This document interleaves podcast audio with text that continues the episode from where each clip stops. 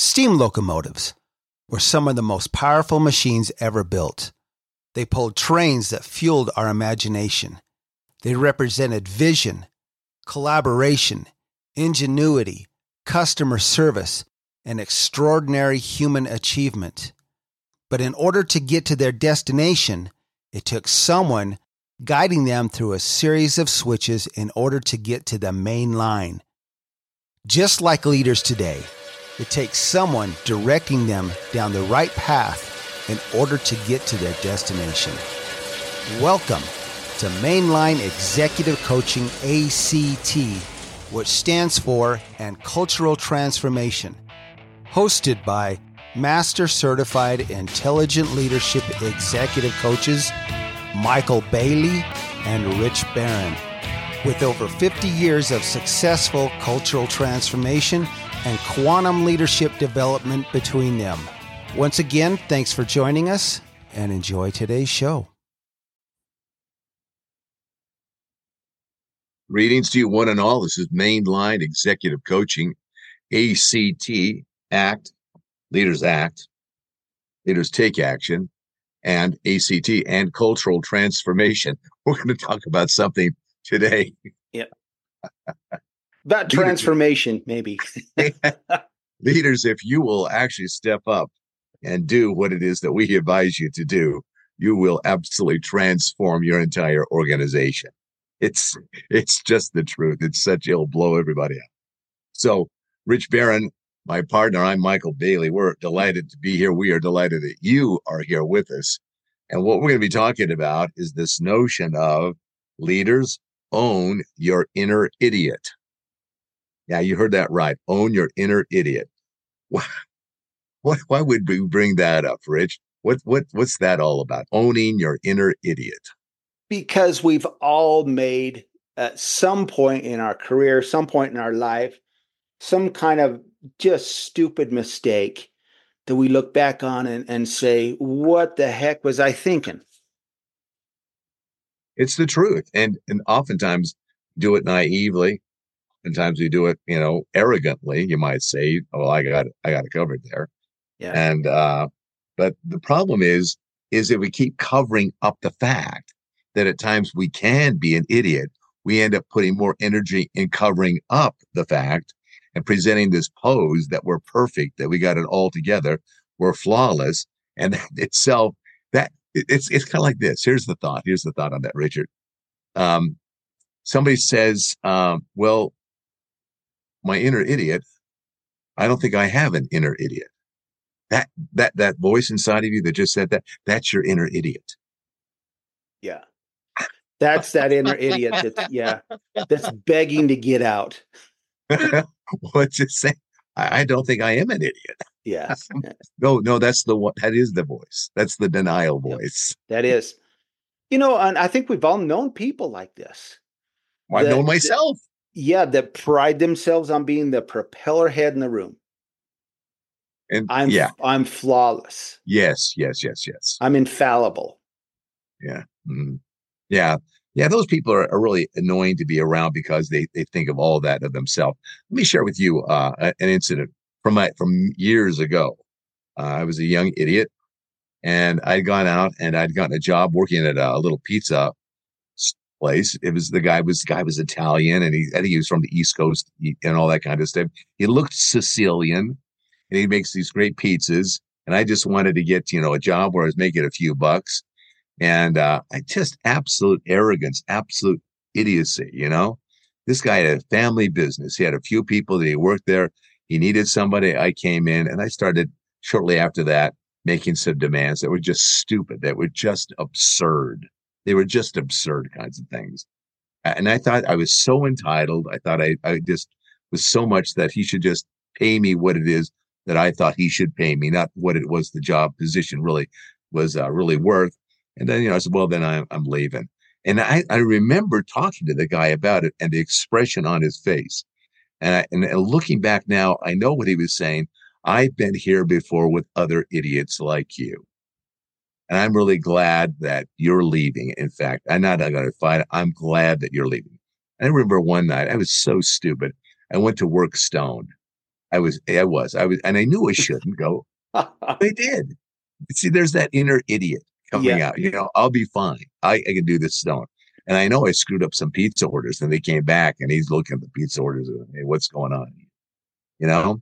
And it was just this, this sense of arrogance that I just was completely unwilling to look at myself and be honest. See, there's the, there's the distinction there about being honest in, uh, in, in the role that you're playing. Yeah. If you can't be honest about it, if you feel like I got to hide it and cover it up and deny it, man, you're just continuing that whole inner idiot scenario. You really are. I can give you another one when I was working with a group of people, and it, it was it was arrogance. One was just being an idiot. And the other one was more a sense of, of arrogance. I was working with a group of people, and doggone it, what we put together was incredible. It was really, really, really good. It was the best department in the whole company. Uh, I was running it. We were doing this and we were doing this, and all just, it was great. Feedback that we had, the, the people that we brought together, the systems, the communications, it was extraordinary. By far, by far, no doubt, it was the best department in the whole company. The problem was the, the guy who kind of put this thing together, and I'm not going to go into all the details about it. He never should have been the guy that headed it up. But he was an idiot, and he had no clue that he was an idiot. And I wasn't willing to recognize this guy as an idiot with his limitations, because you know what? My inner idiot is bigger than his. So what I created in him was not like, oh, wow, what you guys have created here is an incredible department. I created in him fear.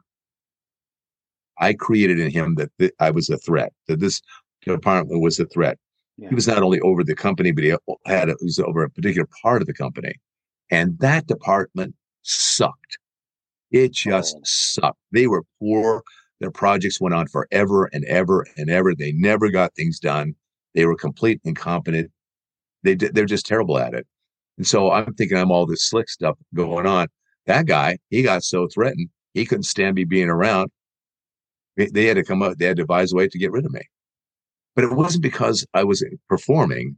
It because of some level of my idiocy and my arrogance. I did not know how to work with the guy. So that was my inner idiot coming out. Yeah, was I doing the right stuff? Wasn't I doing the right kind of ways? Yes. Were we performing? Did we have incredible numbers? Absolutely. But learning how to work with that kind of guy, I was an idiot. Yeah, and that's and, and in hindsight, you think, how could I have done that different? Oh yeah. And how how do I go back and try to mend fences, maybe? Yeah, I think there would have been a different kind of discussion that if I would have been smart using the kind of things that we know about leading and leaderships, I would have used some different maps to get a coalition of other people in the organization to come to an agreement about how do we address this man who's obviously incompetent without threatening him so that he goes off the deep end. That would have been a, it, it, the guy was the guy was a little weird. I mean, the guy was a little flaky too. He's not only flaky, but he's a little weird on top of that. That would have been a very difficult thing to, to negotiate, to bring together. But I do believe I could have created enough of a consensus that people would say, you know, Bob, that wasn't his name. Bob, this is probably not the best position for you to be in based upon this and this and this.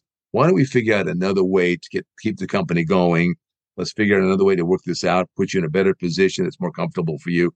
Make this company really work. Now here's now here's the interesting thing about it. The company after I left lasted two years, and people remarked, "Well, you know, now Michael's gone. You know how things are just kind of going downhill. You know, it's just not working out very well." I mean, there were people that were noting that kind of a thing, and eventually the guy did blow up the company, which is was no surprise to me. Still, still, with all that said, if I had been wiser, if I had been humbler, if I had been more you know, on top of things, if I just knew more, that, that company might have gone in a completely different direction just because I was keen on how to make that work in a different way, better way for everyone. So I'm taking the ownership on that idiot move. Yeah. And, you know, I got to tell you, I, I had a blunder like this early in my career, and I put something in an email uh, and essentially it was venting. Uh, to to my uh, my um, my boss about some uh, contractors that we had, they had brought in to work with the company. And, and I'll, I'll be honest with you, these guys were channeling their inner idiot from the get-go. They were carpetbaggers. And mm-hmm. it was pretty obvious that they had no clue what they were talking about. And they were making quite a bit of money. And this was several years ago. It was twenty plus years ago. And, and so I put in, um, in an email to my boss, what I thought about him. And I remember calling them yahoos in this email. Okay. Nothing, nothing bad, just a yahoo. And I'll be darned if my boss didn't forward that email on to him. And it created a lot of tension, a lot of tension. And it went up and down the chain. And uh, I, I basically got called in for that, you know, about what I had said. And uh, so I learned a very valuable lesson about, one, trusting uh, that your email will be confidential between you and, and say, someone you, you felt was on your side. And uh, number two is I've never put anything like that in an email since, not once. Um, it, it just goes to show that, it, you know, learning, and that was kind of a blunder. That was, a, you know, I was a young guy, I, you know, just kind of voicing my opinion, and I put it in an email, and pretty soon that email went everywhere. So there yeah. you have it. Uh, that's just, that's just one in many that we could talk about. Just, just blunders, just, just mistakes. And I, I think the point of this, Michael, is we all make mistakes. That man, we're none of us are in, you know, the the propeller head in the room, even though we may think so. When it comes down to it, great leaders will surround themselves with people who are better than them in multiple areas. Oh, absolutely. That, that's how it all works. Your job is not to be the smartest person in the world no, in the room. No, your job is to be the one who strategizes and situate the situations with the people that you've got, bringing in the best talent you can so that they can bring what they've got to make things happen. And right, right down the line, all right down the chain. That's yeah. what it's all about. It's not about being, it's all about me. So, so when you take a look at this, leaders, here's what you want to do. If you got, if you really got some backbone, if you really got some guts, yep. that's what leaders pride themselves on, right? I got backbone. I got guts, you know, I got that fortitude. All right. If you really do, sit down, write down your blunders, write down your moments of complete idiocy. yeah. Write down those moron moments that you had in your life, in business, in your profession, uh, maybe even, you know, your personal stuff. Write it down, take a look at it. And then you want to take it a step further. Go and talk to people about how they see it. People that will be honest with you, not, not concerned about hurting your feelings. But they'll say, yeah, yeah, I love you. And you're an idiot over here. This is a dumb thing that you did over here. And about that, you know, yeah. And you can't walk away, you know, you know, wetting your pants about it. And that's the point.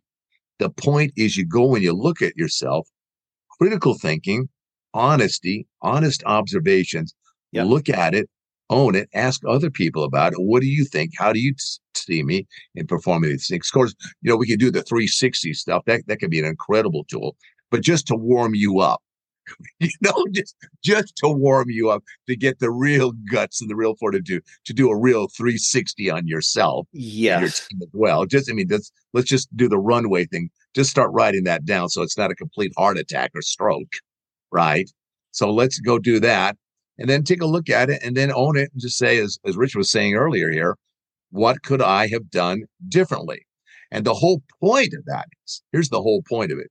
So that from this point on, you are open enough and humble enough to see the moments of idiocy that you do, not recoil from that, but say, okay, I'm going to back away and take a look at it and be honest about it, own it, make the corrections, be willing to listen to hard things that other people have to say, right? And not fall apart and not right. get all wound up in your own ego and your whiny baby crap. That's what makes a great leader. That they can yes. hear things honestly, not become defensive about it, not deflect them, but then go and do something about it as they see as really, truly appropriate, not only for themselves, not just for themselves, but for their teams, for their people, I'm yes. going to change this for me, but I'm also changing it for you so I can become better at serving you. So if you're serious about your leadership development, guys and gals out there, that's the challenge we would give you. Go write them down. Don't just, don't yeah. see the temptation. Oh, I, well, I got them in my head. Yeah. Well, nobody can see them in your head.